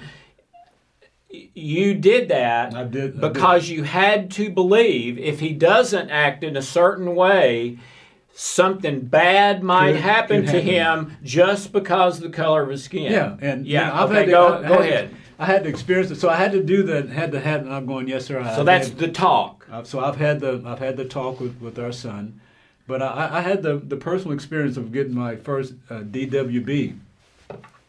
What's oh is that uh, does that driving I- while black? Yeah, I Okay, did. I, had, I, didn't know what that I, meant. I. I just heard that on a, I guess it was a show called Blackish or something, and I'm going DWB. Huh? I'm going. um, so I I experienced that Yeah. uh, just a year or so ago. I was coming through a very affluent part of um, Nashville, uh, headed headed home. It was a sunny afternoon, man. The sun, and I think you know I probably had on my smooth jazz and had the windows down, and I was cruising. And so I was coming through this community, which is a four lane road, and it's a big thoroughfare. Everybody goes through there, um, and but it has a history of you know being a lot of police there because it is a, a very affluent community. They have Yeah. police out there a lot of a lot of times. More so- money, more police. yeah. So I was coming through that community, headed home, and uh, I saw the policeman park maybe a mile or so down the road. I saw him on the right. I saw that, and and so of course me, I knew the speed limit was about forty, and so I was right. So seeing the policeman ahead of time, would be foolish of me to, to drive 50 miles an hour. So Right. I, I was driving the speed limit. I was right along with every every other car that was in there, and everybody else was probably white. So you know, I came there. He was he was here, and the stoplight was there. So I went past went past the policeman at the stoplight. When the when the light turned green, I I, I pull up, and the policeman came, and about twenty feet, pulled me over. Uh, what did he say? And then it was said, "Sir, do you you know how fast you going?" I said, "Well, sir, I, he pulled me over." And I said, "Well, what's what's the issue, sir?" And he said, "Well, I need to see your driver's license and registration." I said, "Okay." I, and I, I did it. I, this was before a lot of this stuff got blown up. I said, "Well, sir, I am reaching." to my glove compartment to get my driver's license registration. If you don't mind, i this is what I'm going to do. Yeah, so I had to had to do that, and he said, "Yes, sir." He said, "Well, I was clocked you uh, that you were speeding," and I'm going. And this is what I said, and I, I'm going, sir. I, I understand if you need to give me a ticket, I will accept that, but there is no way that I was speeding. Yeah. There's no way, sir. I saw you. I knew better. I'd come through a lot, and I was just hitting home. But I know that. But I just had my radar gun. He said I just had it recalibrated. I'm going, sir. I, you may have, but I don't believe it was right. But I, I know I wasn't speeding. But you know, I'll be glad. I will take your ticket, and I, I will pay your ticket. But I wasn't speeding, sir, and I know that. So he did. Wow. He, he took my license, went back and came came back, and by the grace of God, he didn't give me a ticket. He said, "You know, you just be careful, sir, as you're driving out here." And I'm going, you know, if he, if he had if he had taken the radar, he which he never showed it to me. He just said that he had it recalibrated. Because usually I've gotten a ticket before, Yeah. which I deserved because I was speeding. Yeah. And uh, the guy showed me, said, "Well, sir, this is this is what I clocked you at." Yeah. This guy said, you know, you were speeding, you were going 55 miles an hour. When, when you know you weren't. And when I, I knew, Yeah. it's no way because I was coming to the stop sign. Yeah. And me going 55 miles an hour in a 40 mile an hour zone and at a stop sign, Yeah. there's there's no way. And, Yeah. I, and I explained that to him, sir. And I was very courteous, wasn't trying to be belligerent or anything like that. Yeah. But but but but someone else who wasn't you, who was also black, might have a little attitude because they know they're not speeding. Right. And I, I knew better than that because I knew, and I'm going, sir. And I did. I said, Because your dad had had the talk with you. I said, sir, I, I know, and I, sir, I will, I will take your ticket. I, I understand you got to give me a ticket. You got to do your job. I understand that, but I, I know I wasn't speeding. Yeah. Wow. And, uh, and so he didn't give me a ticket, Good. Good. but it, but it was Yeah, it just to prove me that I, I've gotten more than my share of tickets, and I've never had that happen. Yeah. I mean, so he he never he he said, well, sir, be careful. I said, Okay. okay. But that was my first DWB, man. Okay. so so, do you see any solution or any action that, uh, as far as the police issue with Black Americans? You know, you know, my, my my job. I got a policeman that lives right next door to me, and which I, you know, I pray for him. I mean, they got a tough job. yeah, they do. Um, they really, um, and I, I thank the Lord for for the for those that are out there serving for us because they're meant to protect us mm-hmm. um, and to watch out for us and to, to bring. Um, if they weren't there, I, mean, I can't imagine what our society would be if we didn't have police. Oh it yeah, would be right. chaos, That's it'd be right. anarchy. I That's mean, and I guess that's, That's what right. our society, a lot of people are looking for, and Yeah. if they got that, it would be a crazy place to live. I don't. I don't think they would like what No, they got. no, I know if they won't, man. Wanted it. But you know, for our policemen, um, I, I think it would have to take some part on, on, on, as far as Black America. We got to take some responsibility for this, um, for some of the incidents, and I, I think what I went through. You know, if if I if I had gotten belligerent, if I would been escalated it because, well, man, you just pulled me over because I'm black. You just doing Yeah. that and which you know I could have said that, and Yeah. which would I, I believe that was the only reason he pulled me over because that was Yeah. based on everything else he had no reason to pull me over. Yeah. Or maybe just profiling, but um, if I had handled it different, Mm, yeah. it could have been different. So Yeah. I think for us as Black Americans, when the opportunity, if we do get you know pulled over or whatever, DWB. DWB, man. If, if, we can, but depends on how how we handle it. I mean, Yeah. how we deal with the situations, um, and we got to take in consideration these guys are under pressure, and it goes back when, when they're being. tr- They seeing the worst of humanity on, Yeah. a, on a regular basis, That's right. and then for someone, you know, you were asking someone to do something and they're giving you an attitude or maybe having a reaching in their pocket or something, your natural instinct is to protect yourself. That's right. That's right. And, Whether- and- man, yeah. it, it just happens to be a lot of the people that have have happened has been black, and, and I know there's some racist policemen out there. I, I know that yeah. and you can't weed those out. But I think, um, you know, I guess you know, for us, we just got to make sure that we're, we're vigilant on the respect that we show them. Um, And there. I and I wanted to address something about that too. Uh, first of all, I think there needs to be change.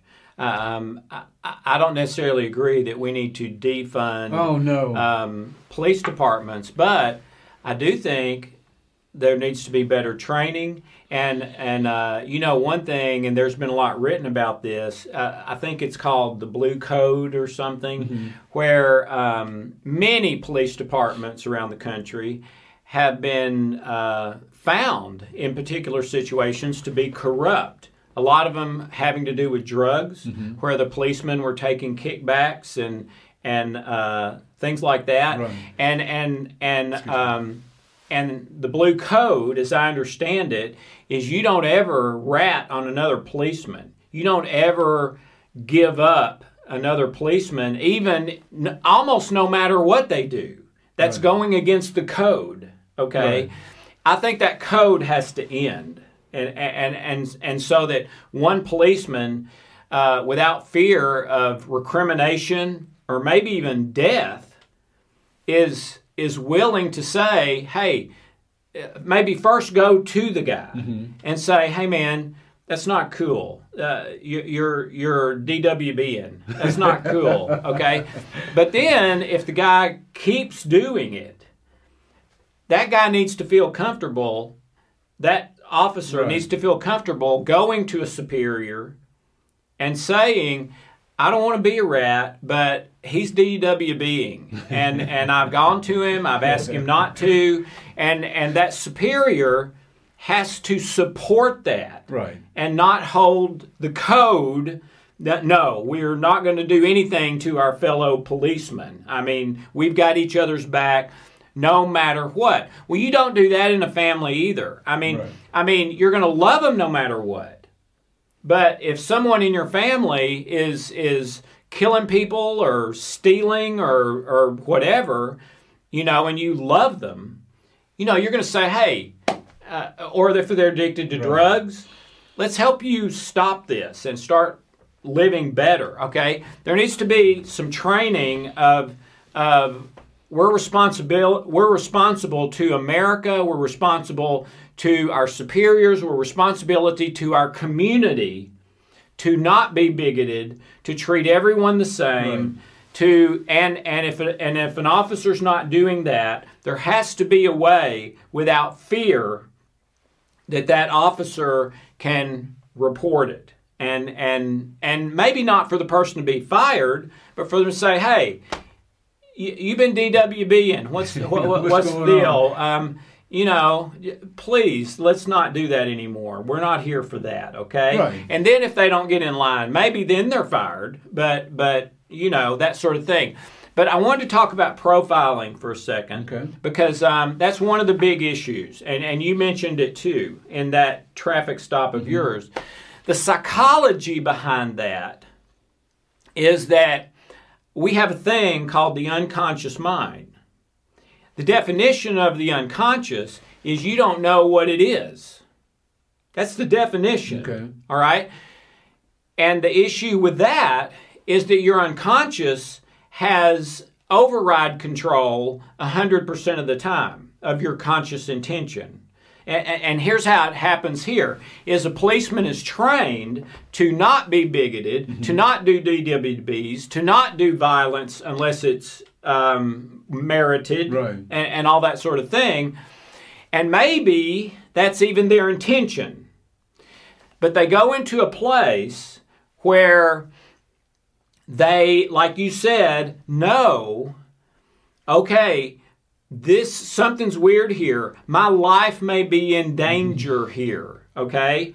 And then they see a shiny flash that looks like it might be a gun, okay? Right. Well, it is possible that a person's unconscious mind can override their conscious intention for their own survival instinct and they are and they react really without even thinking and it, and it's a it's it's it's our survival mechanism it's a it's a it, they do it before they think and and and there are times that that could be wrong okay Right. but a person cannot be always in charge of that mechanism of their brain. If, if, if their brain gets information that says to their unconscious mind, you may die in the next five seconds if you don't shoot. Sometimes that is very or even impossible to control even Right. though you're trained not to do it. And, and that's not an excuse, but but I think it's something that needs to be built in to the training. I- Is is okay, okay. You may get in a situation where you think you see a gun and your mind causes you to gra- reach for your gun Right. without even thinking and start to do something. You need to you need to pause when that happens at least a second to ask yourself is that what's really happening is my life really in danger and and i think a lot of times that question is never asked it's just they get it they're in a neighborhood and they know that people with this color skin tend to commit a lot of crimes in this neighborhood. Right. and that's different. In some neighborhoods it's black skin. In some neighborhoods it's white skin. In some neighborhoods it's uh, uh, hispanic more color skin okay? But the cops know that. They know okay in this area i've got to watch for this. Right. In this area it's something else. But in this area i've got to watch for this. So they're there they know their life could be in danger. They they they see something that maybe their mind misinterprets. Hmm. Thought about that was not a gun. It was a pack of cigarettes. But they had already drawn and were shooting before they Realized paused to make sure it was a gun and and that can be a terrifying thing because in that two or three seconds if it is a gun Right. i might be dead Right. Okay, so so I did want to at least bring in that element of the problem that it may not always be a a bigoted or bad cop. Right. It may be a mistake. All right, and I, I And- agree with that, and I, I think if if we can know that, and I think if if if if, most of the, the incidents like that are happening with with with blacks, maybe, and I, I don't know how, how to say this, maybe. Is that well? I guess I have. I've said it before. We, we need to be more aware, based on our the pigmentation in our skin, when we come in contact with law enforcement, how we conduct ourselves. We we got we got to we got to go that extra mile. We Well, be I just thought of something. I'm sorry to interrupt. Okay. But but what I was saying before about you know those traumas being passed Mm-hmm. down through those generations. Well, those traumas can also be passed down through generations of cops. yeah. where their dad was killed or their great grandfather was shot or yeah Yeah. yeah and so now they think they see something and it, it, it's reaction so So yeah, you, I think what you're saying is that maybe realizing we have a history with the cops, Yeah. we need to take that into consideration too. that's part of our I think that's part of our our responsibility because we, we seem like we're putting a lot as we said before, we're putting a lot of pressure on the police and when they're in a stressful Yeah, stressful, stressful job. right. So we, we owe it to ourselves um, to be more diligent in, in the way. All right, realize that there is a bias towards us. Okay, I, I- got that. I know that. That's why I have the talk with my son. Yeah, All right, son. We we know this. yeah, This is what you have to do, right. no matter what. So that's that's our part.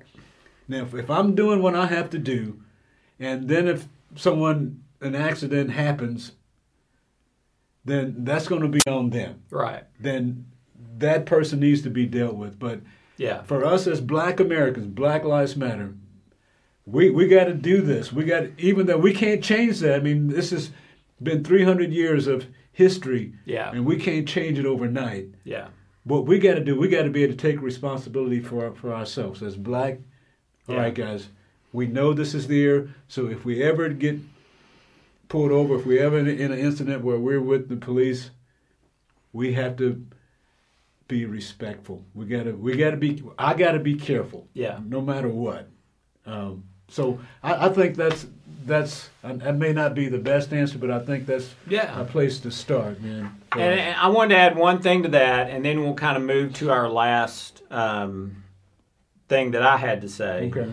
Um, I've heard from cops that there are three or four kinds of people that want to become a cop. Okay? Okay. One, it's a family profession. Their dads were cops or military, Right. granddads, great granddads, etc. Um, number two, somebody wants to serve.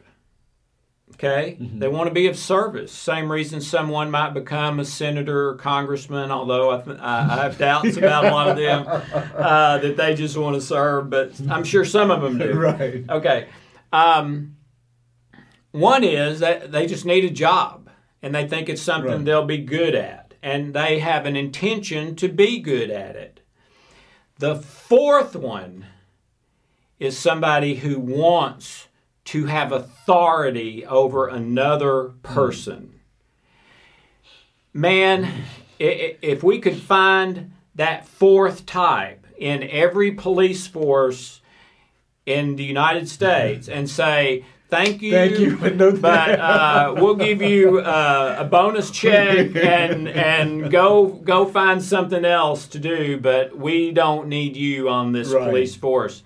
If we could find, identify, get rid of those guys um, and gals, um, I think that would be a huge step. But because I don't think that's the majority No, uh, of no. the uh, uh, of the cops or military. I think that's a minority. But those are the ones that we're hearing about That- that- all the time. They're the one who gets the press. yeah, that's Yeah. right. So maybe you psychologists, maybe you can come up with the test. How's that? I'll, I'll You- get to work you, on you that. You get to work on I'll that and all the other that. things you're doing. Work on that test with the police to determine I'll get to work on that. that authority part. okay. All right, let, let's let's move to my last thing. If you have something else, that's fine. But um, when I was thinking and praying about doing this, I thought, you know, I really don't want to do it if I don't feel like I have something to add. If I if I don't have something to as an action step. Um, that I'm not saying would be a total solution, but might be a step in that direction. And it, it really shocked me, Jimmy, what I came up with um, over about a month period. Okay. And, it, and it was this.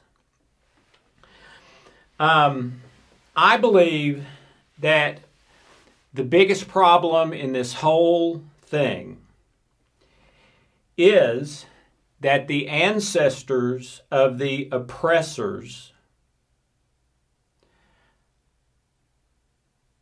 are not willing to go through pain in order to make it right for the ancestors of the oppressed.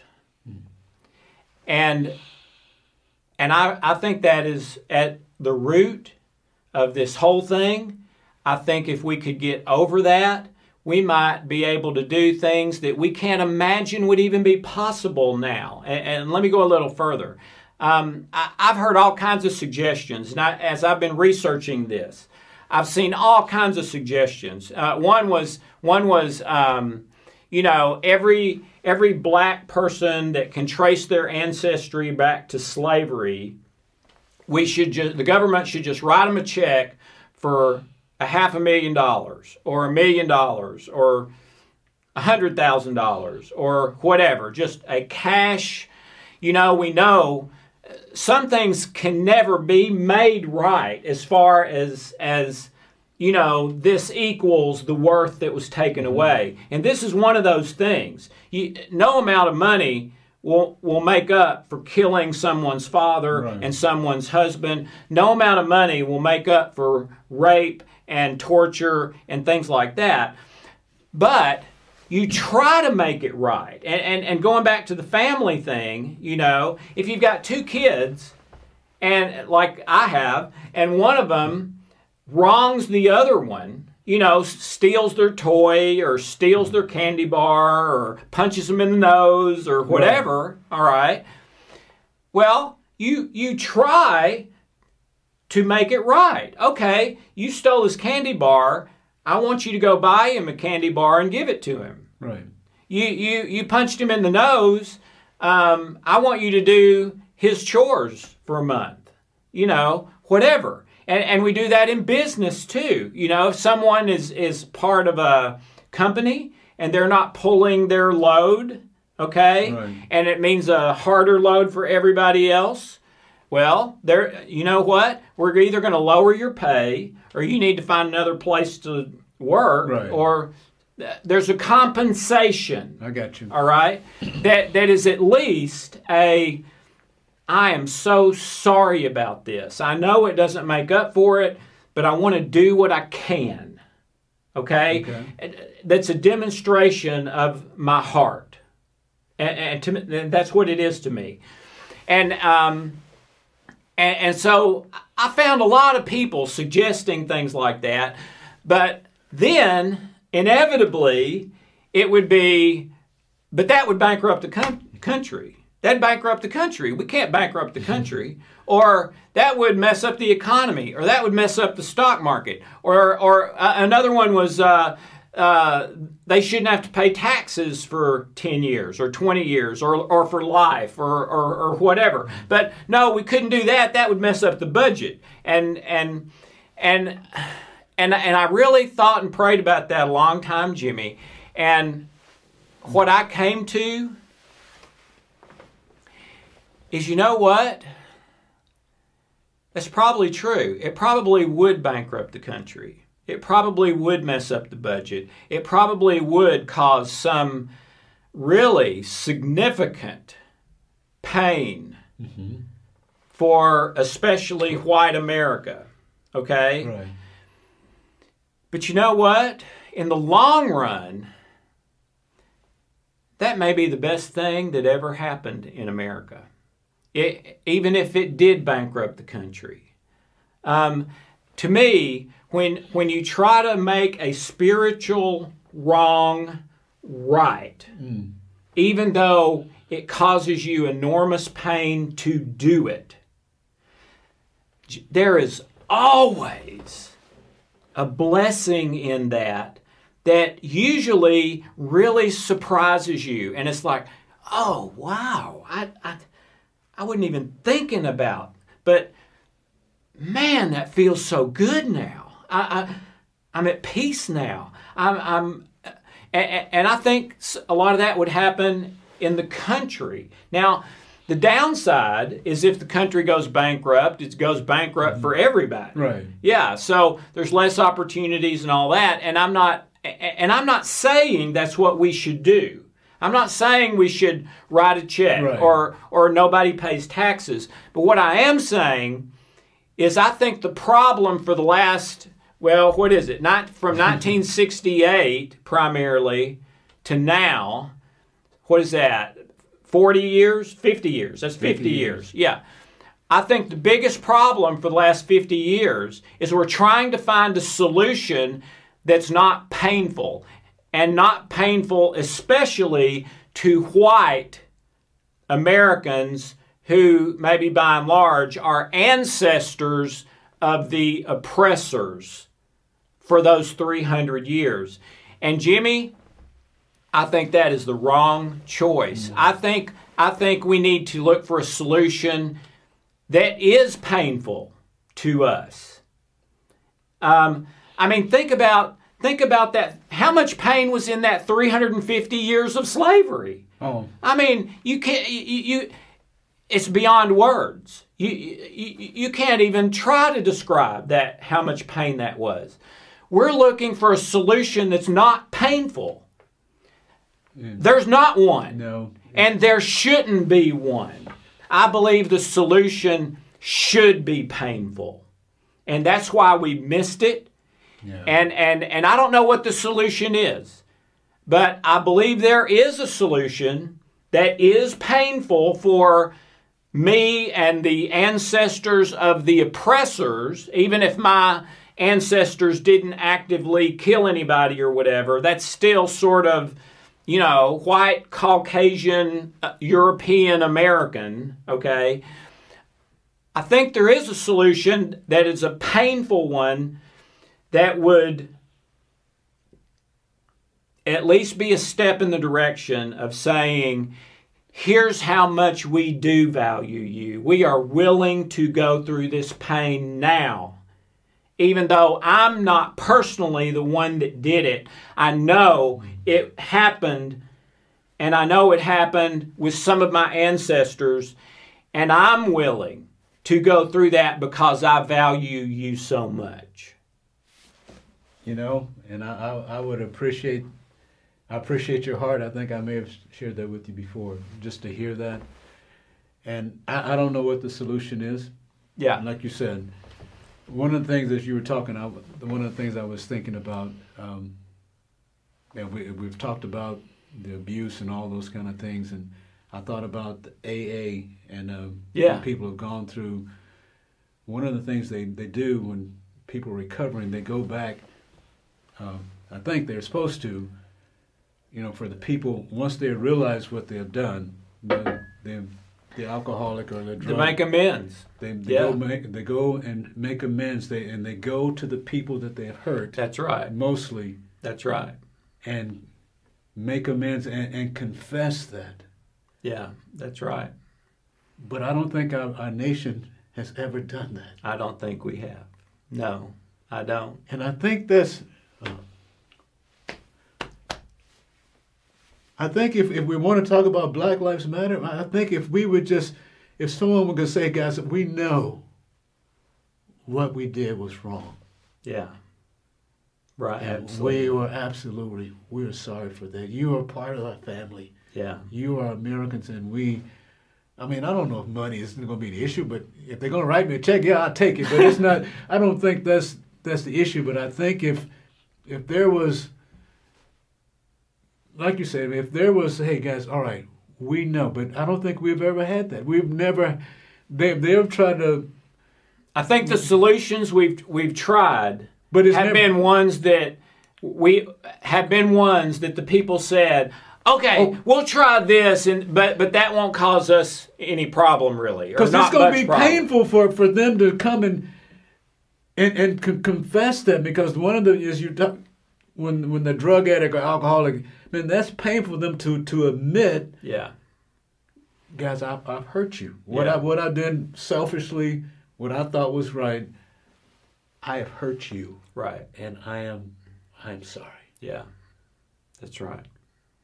we have never so I'm thinking just this I think that's what the Black Lives Matter is saying and Yeah. yes, Yeah, yeah, and and and so I think the reason you and I are doing this is we don't say we have the solution, but do you have you? Can you think of an idea that maybe that maybe we could do? Um, but if you're looking for one that is painless, I don't believe it exists. No. But what is the painful one we can do that will start to heal these yeah, wounds? I think, like I said, that that would I think as a if if the leaders of our nation would, would make. They say, guys, you you guys do matter. Y'all are important to us, and, and I think even though that's painful for them to, to humble, I guess as the Lord says, to humble ourselves before Him. Yeah. If, if for them to humble themselves, um, and I'm keep saying them, um, our leaders. Man, I, I'm sorry Yeah. about that. I see this. It's a brainwash kind of thing. It's them and us, but Yeah. uh, as the leaders of our nation would would take that responsibility, and, and for us as Black Americans to to be able to accept that. Um, And and, you- and, to, and to move on. And you know, I think one of the problems with with maybe in the past with not being able to accept it is it seems hollow. It, it, it- Yeah, the, the, the attempts have seemed okay. We'll throw you a bone. Yeah, here- but it, but but here, take but it, but it didn't. It, it hasn't seemed sincere. It, it hasn't seemed I'm willing to go through pain myself for you, um, and and I think that's what's needed. So wh- whether uh, Oprah, if you've got some idea, uh, you probably would, um, or or anyone. Um, what is the painful solution that maybe could start to heal this? Um, and, and I think it would be worth going through the pain, and we would be blessed many times over for having done that. Right, and I think that the Lord has kind of blessed us with this opportunity, you know, dealing with the pandemic and all this stuff. Yeah. I think it's just brought all this to light. uh, Yeah. and given us opportunity to have a, a conversation like this, to bring it out and open, to talk about, put it out there. Hey Yeah. guys, what is what is the solution to bring healing? Yeah. Um, Yeah, to- and to and, this- and you know when after we get done with this one, Jimmy, and everything's great, then we can do Hispanic Lives Matter. yeah, we can. Yeah, uh, uh, uh, uh, Native American Lives Matter. Right, Uh, so we can. Yeah, So yeah, we can. Yeah. Get it all worked out, man. Yeah. This, this is cool. but um, uh, let let's together start talking about it, and and and Yeah. and and not with violence, but uh, we've got smart people who have way better ideas than I do, or maybe even than Jimmy does. But um, we got to quit looking for the painless solution and looking for the one that will work regardless Yeah. of, of the pain. So, um, anything else you want to add? No, I, I, appreciate your heart, man, and for you guys out there for just to being able to talk about this. Um, it's tough, and you know I've never been able to talk. I've never talked with anyone about this before, uh, so I'm excited, and you know, hope you guys take it to heart. Maybe, like I said, maybe we can come up with a a, good plan. Well, I love you like Love a you too, brother. brother. Thank you. Thanks, Thank you so much for doing this. All right, man. And and uh, thank you for watching. I know this was pretty long, uh, but I felt like it was important that we cover uh, as much as we could the whole thing, not just part of it. So, uh, thank you. And uh, think about it yourself, pray about it, meditate about it, talk to your family, talk to your friends, talk about people, talk about it to people at work, and um, I, I, I, I think there is no way possible that there's not a solution, but it's not going to be painless. So, what's the painful solution? So, Do the what thing. what what is the thing that can be done that will really make a difference and start to turn this around, whether that is painful or not? It, that's irrelevant. The important thing is what's going to work mm-hmm. to heal the wounds, to unite, to you know, and that's what Jesus said too. Is he said he, he prayed to God before he left the earth, and he said, "Let them be one, as you That- and I are one." That was the whole. That was the beauty, and you think about it in, in Acts where the churches came when they all five thousand people, Yeah. man, and I, I shared with people a couple of days. I mean, I, a lot of times when as in in my black mind, I would often and, and I know it's one of you don't have a confession black mind, or whatever. it was it was like you know when I read the scripture, It's pink. I, I, I would I would only in the pink mind when I read the scripture sometimes I would only read it even though the the white culture I would see everybody as white Yeah. Yeah. Isn't that, and, cra- that, isn't that and, that- and that's crazy Yeah. being a black man but when I when I read that you know in five thousand I'm going there's no way that it all could be white even though Yeah.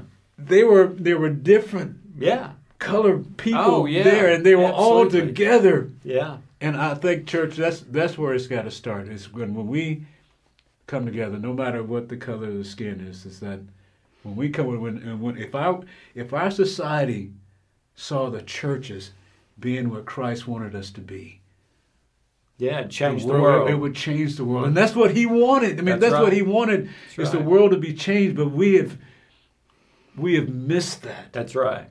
That's and right. I, I think you know this, all of this stuff that's going on now in society is maybe waking the churches up to be able to see that God has called us for something greater. yeah. Pain. Yeah. Pain means sacrifice.